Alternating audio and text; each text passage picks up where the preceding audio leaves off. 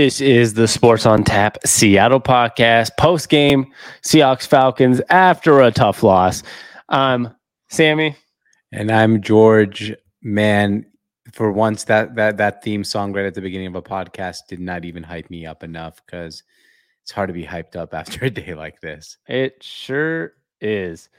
Um, tough loss for the Seahawks honestly tough day as you said today before we record tough day for seattle sports if you're a mariners fan as well. We're not going to really touch on it today but they were up 11-2 and lost 13 to 12 so.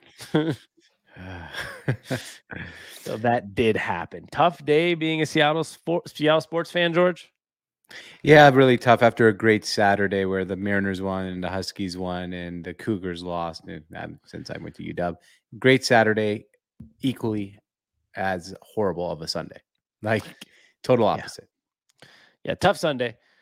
Uh, Seahawks tough loss. Now the only positive thing for the Seahawks is if you are one of those people who are rooting for the Seahawks to tank um, and pick up a number one or two pick. Now I don't know if we're worse than maybe the uh, the Houston Texans or like the Jets. Maybe I don't know. There's a couple teams that potentially are worse. Potentially, not sure, but bad day to be a Seahawks fan unless you are rooting for that number one pick, which is starting to become more realistic, George. Let's just start with the fact that the Atlanta Falcons were 0 2.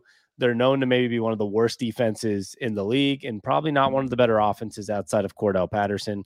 Um, overall, just a shitty place to be, a shitty game to be losing. Yeah, um, this is a very, very shitty game to be losing. And I guess the question is, how bad are we? I mean, is this team a top five bad team? Because honestly, what you said there, the defense for Atlanta is no good, but the Seahawks offense looks fine. But the defense for Seattle, which at the beginning of the season, if you told me, I'd probably say the defense would have probably figured it out because Pete Carroll's, you know, great defensive mind. But yeah. the offense has figured it out, and defense literally cannot stop me and you if we li- wind up lined up at wide receiver. Yeah, and it's not as if okay, well the um, Falcons have a great tight end in Kyle Pitts, and they have a good rookie mm-hmm. in Drake London. But we're not talking about you know what, what's going to happen when we face Cooper Kupp, right, in the Rams, or what's going to happen if you face the Cardinals after Week Six with DeAndre Hopkins, and don't forget those quarterbacks that are on those sides. We're talking about Marcus Mariota with Kyle Pitts and a rookie receiver, and the Seahawks could not, uh, for a second, even stay anywhere near those guys. So that's really tough. Uh, you, you can't to really, say the least. It's very tough. Yeah, and I mean, I just saw Seahawks got 420 yards, um, 420 yards this year on this week on offense. The offense was not the problem, right? And yes, Damien Lewis's holding probably held back the Seahawks a little bit. Um, it was pun intended there. What what what was the pun? So Damien Lewis is holding held back the Seattle. No, no, no pun intended. Actually, I'm not, not in the joking mood, so like I wouldn't have came up with that one today. But it is it is not it's not a bad pun, but it was it's pretty bad. And we got this comment here on Facebook. And for those that don't know, we go live after every Seahawks game on Facebook, in the Facebook, YouTube, and Twitter. All of them, you just do youtube.com slash Sant Seattle, S O N T Seattle, um, and YouTube slash Sant Seattle and wherever Facebook slash on Seattle. David said it's almost like playing horse and shoes and hand grenades. No bueno. Defense was lacking. And that's literally the biggest problem, right? I mean, like we said, the offense did mostly what they could. They put up 23 points. Geno Smith actually played a pretty good game, except for at the fourth quarter, he almost threw that really bad pick and then threw a pick at the end of the game and yeah. took a sack that he probably shouldn't have taken. I would to say the least, right? Probably like should have tried to get the ball out, but the defense which is weird. George, mm-hmm. you know who our head coach is, right? Pete Carroll, I believe, is our head coach, or is the, or, or I think that we'd say the artist formerly known as Pete Carroll is our coach, or at least the defensive artist, form, formerly known as the defensive artist, because he yeah. probably he seems like he's still a good people manager, great people manager. But what's wrong with the defense? I mean, this is what he's known for: is mm, scheming up good defenses, having a good defensive game plan, and drafting good defense. I mean, that's what we're supposed to trust in. And this defense, I mean, I like Michael Jackson, cool name and all, but I mean, they were picking on him, man. They whatever they wanted to do, they were throwing right at Michael Jackson. Yeah, which is really tough to see, to be honest. See, they they were throwing right at him. Seahawks had just no chance on the offensive end. I mean, like they legitimately had no shot. They were not doing anything positive defensively. Mm. Um, outside of that fumble, which I honestly, uh, it's not like the Seahawks defense did anything. No, the drone did it. Like it just, you know, the, the, drone. It was the drone. There's a five minute delay. Falcons offense comes out and has a little miscue and fu- fumbles the snap a little bit. And Seahawks get the ball and have a chance to tie the game. Outside of that, the defense let us down left and right and left and right. Um, we didn't get any of that magic that we got from the first week and second week, where just like red zone defense was making miracle plays. Unfortunately, yeah, you're you're absolutely right. Miracle. That's what it took was miracle plays. We had, I think, one three and out earlier in the game, and right before halftime, everyone was celebrating that. And then the fumble, like you said. Other than that, I can't really think of a time where we actually looked like, yeah, we had the interception right at the end of a half at a garbage play. But I can't think of anything else where we actually stopped the Falcons. I felt like anytime they wanted to get a first down, Cordarrelle Patterson, who's a wide receiver converted to running back, looked like Emmitt Smith in the backfield. Like we couldn't fucking tackle him. We couldn't stop him. The holes were like huge, right? It it was just all bad. Yeah, it was it was literally all bad. Now, for me, uh, the way I see it now, it's you're going to Detroit. I said this last week on the podcast. Like, I think the mindset's a complete shift. If you beat the Falcons, beating the Falcons at home, you know you probably can go to Detroit on the road and get a win. When I see the Seahawks lose to the Falcons at home, I'm assuming we're going to go to Detroit and lose. Now, maybe that's how I feel right now. Maybe that might change, but Detroit's not a bad football team. I mean, I mean have you seen Amon St. Brown uh, at wide receiver for the Lions? Yeah, we're going to make him look like Jerry tough. Rice. We sure are. it's going to be tough.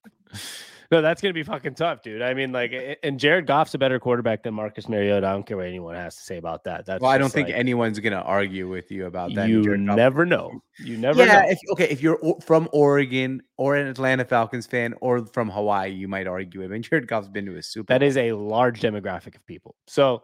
That, that, there's a lot of people that might say Marcus Mariota is better than Jared Goff. I mean, like Jared Goff, since he's been off the Rams, has not really won many games. So I'm just saying Jared Goff scares me more than Marcus Mariota and better receiving corps. Um, and just overall, I think a better team. So it's going to be very interesting to see what happens. And I think at this point, I don't blame people if they start to say, "Hey, this is this is a we're going for a top five pick type of season." Because I wasn't thinking that before this game, and there's points in this game where I'm like, maybe they're not that bad.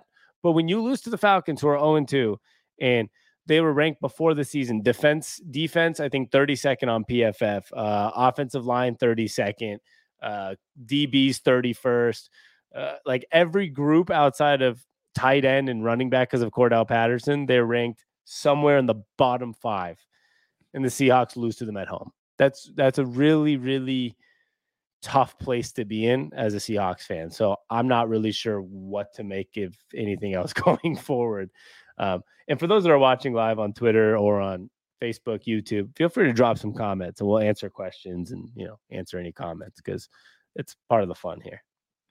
Yeah, I mean, well said. I, I just think, look, I, I know let's talk about the tanking season, right? Is this a tank season or is it not a tank season? And that's for the fans, to, right? Like that's more for the fans because we know the players, the coaching staff. No one's losing games on purpose, right? I mean, that's not right. physically possible. But as a mm-hmm. fan, right? I mean, we're one in one now, or one in two, sorry.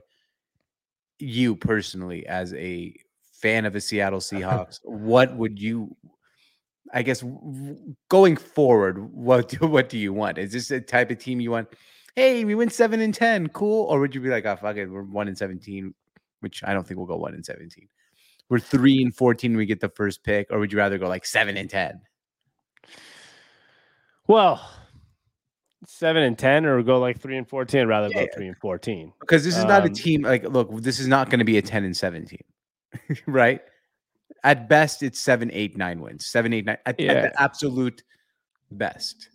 At that point, what I really hope for, if this team is, my choices are for them to be okay and be seven and ten, or be bad and you know win three, four games.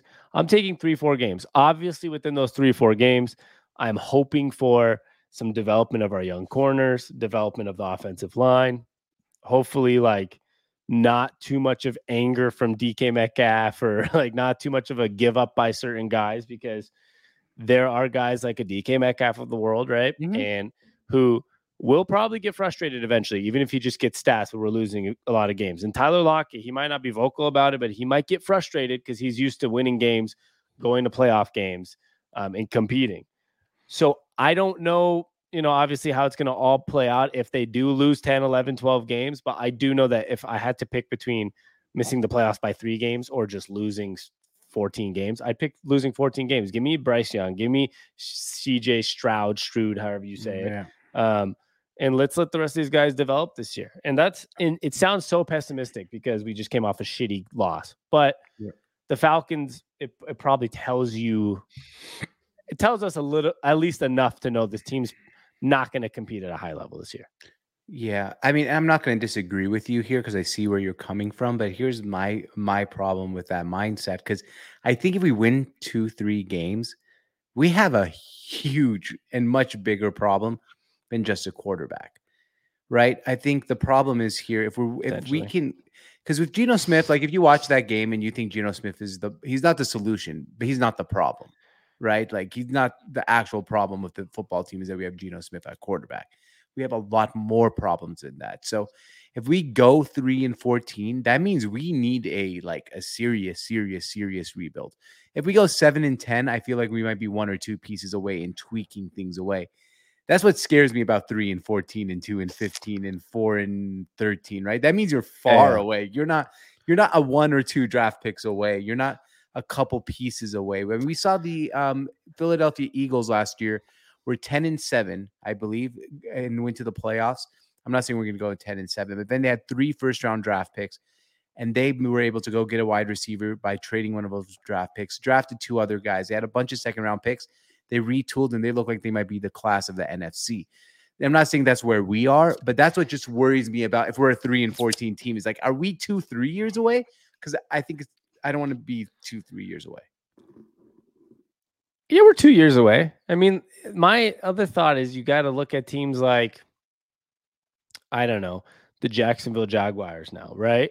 Mhm. Um, they looked awful last year, but Urban Meyer was a shit show. But they got Trevor Lawrence, their number one pick. They got another one, another number one pick last year, two years Yeah. in a row. And now they start off the year what two and one, and they're beating teams like the Chargers, and they're looking very competent. They look like they're That's, a, probably that's a team, great point. That's a very make good example. But now, that's look, if we could get Trevor Lawrence, I would be like, uh, he's you know the best prospect. I mean, I would be all for take. Okay, yes, but th- that's that that does not how it always works, right? I Like, know, I know. And and Trevor Lawrence might not become the next Aaron. It might never win a Super Bowl. It might not. There Sure. might be Bryce Young. Like you know, these whole prospect, like the best prospects in this guy, blah blah blah. It's not always how it works out. The best quarterbacks in our history, like of our lifetime right now, were like Peyton Manning. Aaron Peyton Manning was yes the best prospect, and then you had Aaron Rodgers, who was like mid tier draft, dropped yeah. yeah. and Tom And Brady Tom was Brady. six round pick. So And, and Patrick always. Mahomes also middle of a draft, tenth, Yeah. eleventh pick. And you know, um, just to go off that point there, real quick, uh, I actually do like what you said a little bit here because I'm going to just use an example of a three and zero team right now, and that's the Miami Dolphins, right? Tua, who was at quarterback last year and the year before, I mean, he got benched multiple times. People didn't know if he's the future. All of a sudden, you get it, you rebuild that team for one or two years. You use your draft picks wisely. You go get a weapon or two, and you get the right head coach, which I think we do have the right head coach. I know a lot of people get upset at Pete, but he's proven he can do it before. I don't know if he's going to stay along to stay long enough to do it again. But you get a couple things, and all of a sudden you can turn it around quick. So, yeah, sometimes it, it, you know, good draft capital is what matters. Yeah, and one thing that we got to understand, and now Russell Wilson defenders, do not get angry at this comment. I've had it with Twitter and the people on Twitter who get upset when we root against Russell Wilson. Let me just one more time explain. you know how I feel the last Oh, no. couple years. Let me explain. No, no, it's not about that. It's not about the person. Let me explain how football works. When you make a trade and the other team gives you a draft pick, okay? Like the de- I'm, I'm I want you to follow along, George. I know you know how this works, but I want you to follow along. All right, I'll pretend I'm one of those who doesn't Yeah. understand. All right, so we traded for the Bronco. We trade the Broncos gave us their first round draft pick next year for Russell Okay. Wilson, right? So, whatever they land, wherever they land in the draft order, we get that pick. So if And they how lose, does the draft order work, Sammy? The more games you lose, the better pick you get. So if Is the- there a lottery if system like that? Let me finish this. No, Well, you told So me to act if- like these guys. no, no, I didn't say act dumb. People aren't that stupid. like if the Broncos win two, three games, it's going to be a top five pick. If they win four or five games, let's say it'd be a Mhm. top five pick. So yes, you should be rooting against Russell Wilson, not the human being. You don't have to call him corny. You don't have to say I hate him as a person on the field, off the field. None of that stuff. You should be rooting for him to lose every single game this year because even if the Seahawks, or let's just say the Seahawks are bad and we get a the sixth pick in the draft. If we also have the fifth or sixth pick of the draft from the Broncos, the Seahawks might have a turnaround potential in a year to a year and a half eh, with good speed. So this is why I think especially like the Seahawks future's not so bleak, right? Like Right. they have two draft picks potentially that could be really good. So unfortunately, I hate to say this, it's about to start soon. I'd rarely ever say this, but go 49ers tonight. I know. Yeah, and I mean, a lot of people might be like, but no, you're right. You know, as they say, I guess the best way to say it is his misfortune is our reward. Correct. Well, the teams. So that's why I mean like root for them to lose every game. Yep, absolutely. So, yeah, man. Well, George, um, Let me tell you uh, tell- something. tell me, tell me what you want I to got tell me. something important to you. Now, you told me that, like, oh, you know, I don't know. I don't know if it's like that bad, like how, you know, whatever, right? Where the Seahawks stand here. I looked up, and for those that, and most of you here probably understand how spreads work in gambling. Um, for example, the Seahawks were one point favorites today in Vegas. So if you bet on them, they had to win by two points for you to win your bet. If they won by one point, you would have got your money back. If they lost, which they did, you lose your bet. Do you know? Do you know what their spread is against the Detroit Lions on the road? right, I, I have it up. So- All right, I'm gonna take a guess. You get three points for home. They're a better team than us. Eight eight points, Detroit Lions. Okay, it's a little high, my brother, but it, the, the Lions are six point favorites at home. Okay. The Detroit Lions are six point favorites against. The So Seattle so they're saying they're just as good as the Falcons. That's weird, but to me, because if that's how it works, right? Because you get so the Falcons. no, Falcons home- got two points on us, so they're saying they're a little better than the Falcons. Did they get two? It's oh, because it's one point favorite. Yeah, but Yeah. that's saying if we played in Atlanta, it'd be a five point spread. Detroit six point spread. Yeah, so they're saying Detroit's better. Yeah, yeah, but barely by a point. That surprises me. I, I thought it'd be a little bit higher. No, what you're saying is wrong. If the if we were to go to Atlanta, the last spread would have been you, you Minus minus three of them, so it'd been No, minus two. You mind because you get let's say it's an even field, right? Just hear me. It wasn't even. Well, no, let's were favored. Let's just say it was a neut- neutral field. Now you minus three points for home field advantage. That'd make the Seahawks two point underdogs. When you add three more points for the road, makes it five. So it's a six point difference always between home and road. You're wrong, but we'll talk No, about this after I- the podcast. I don't want to. This is just nobody cares about this, but that's not right because the Seahawks were favored by a point at home. So Can you just hear me out for just half a second? And just- yes, just for half a second, so I can explain this to everyone on the pod because it does make sense. W- The Seahawks were one point favorites at home, right? Yes. All right. So, So, now not you neutral. So don't say okay. I know, I know. Now let's say you move it to a neutral field. You subtract those three points, right? Correct. Now you want to. Sure. If you go on the road, you add another three points. It's always a six point difference between home and away. Always. No, it's it should be a three point difference. It- it- I s- promise you, on from the bottom of my heart, it is. I disagree. Uh, okay. Well, it's it's just it's a fact. So it's all. It's not a fact. It would have been minus two. It would, it Falcons would have been minus two at home. It would have so- been minus five, but it's okay. It's okay. Ge- George will It's never okay. say yes. I- no, no. I'm, I, I promise you, I've been gambling for since I was 18 years old. Not a good thing, by the way. But and and I just know how spreads work. It's it's a six points difference. disagree. But anyways, because there's also no set home value, technically speaking. Yeah. Okay. Anyway, we'll move on, move on from it. But yeah, it's all good. Well, anyways, the Seahawks are six point underdogs in Detroit, Mhm. which is pretty glaring. I mean, I thought I honestly thought it would be worse. To be honest with you, I really thought it would be worse than six points. I thought it would be at least a touchdown. Um, I I don't know how we're going to cover anyone in Detroit. I really don't. That that's my biggest problem. I mean, I just don't know. That offense has been able to move the ball on the Philadelphia Eagles, putting up 35 points on the Eagles, who are one of the best defenses in the league. I don't know how many points they can put up on us. They, they uh, their offense is definitely going to their offense is I feel like is supposed to put up more points than Atlanta's against us the way our offense is. So yeah, I know. I don't know. I don't know what's gonna That's happen. how I feel too. I'm I, hanging I in there though, but I don't know. I mean, my thing is, I I really don't. Uh, my problem is the defense is not. Detroit's defense gives up a lot of points, right? Every game this year, the defense is we're going to be able to put up points and move the ball against them. But the problem is the offense is not going to be able to stop anyone. And I think that's the biggest problem for Geno Smith. He's. I think Geno Smith is fine if he's playing with a lead. I think Geno Smith is fine if you're up by 10 points or you're a close game. But when you're trying to ask Geno Smith to play from behind, we saw it in the fourth quarter today. I think that's where Geno Smith gets in problems. Yeah. I mean, he was, yeah, he, he plays well when he was in that situation of like, okay, we're just driving down the field. It's a close game. But yeah, it does become a problem when pressure's on. It's third down and 10 with two minutes left. And he knows this is the final play of the game if you don't get it. And he's not that guy. Unfortunately, he's a, he's a great backup quarterback. He's a great starter for maybe a very good team. Like if he was on a, you know, high level roster, I think he would succeed pretty well because he'd be playing from ahead, not really have a. If he was on like the Chiefs roster, he'd probably be fine, right? He'd probably yeah, win eight I nine mean, games. Yeah, maybe more. not the Chiefs because the Chiefs now this year seems like the roster's a little worse. We've seen Mahomes struggle, but let's. Uh, but I know your point. Like, if a very good roster, he could lead the team to ten wins. Yeah, and that's unfortunately not happening here. I know uh, it's it's unfortunate. Very well.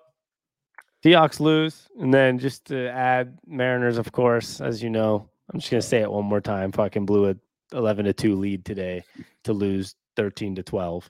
So Seattle sports today was a tough day, but the good news is Mariners have a pretty definitive like lead on the wild card. They're most likely we're going to most likely within the next seven or eight days have a playoff announcement that we're we've made the playoffs.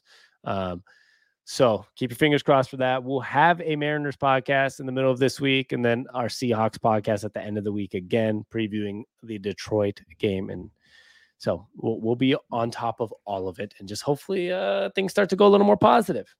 I hope so, man. At least you know, hopefully by Wednesday the Mariners have won a few games. Let's just uh, say that. Yeah, or just the Orioles to keep losing, or that. Just some Just some positive news. some something positive, please. Well, I think that's all we got, huh? That's it, man. Unfortunately. Thanks for listening today. Of course, after every game, like I said, you can just go to YouTube slash Sant Seattle, S O N T Seattle, or you can go to Twitter slash Sant Seattle or Facebook, and we're live there. To find this podcast on any platform, it's Sports on Tap Seattle podcast. And we also have another podcast that George will tell you about. Yeah, the Sports on Tap podcast for all sports. We're talking about NFL right now, mostly what we're talking about. There's NBA, but it's just like this. Instead of the Sports on Tap Seattle, just the Sports on Tap. We have a YouTube channel, same thing, the Sports on Tap, Twitter, Instagram, all the above. Thank you for tuning in today. And as always, thanks for stopping by, George. Uh, we'll see you next time. Sounds good, man. Thank you for stopping by, y'all. Peace. Get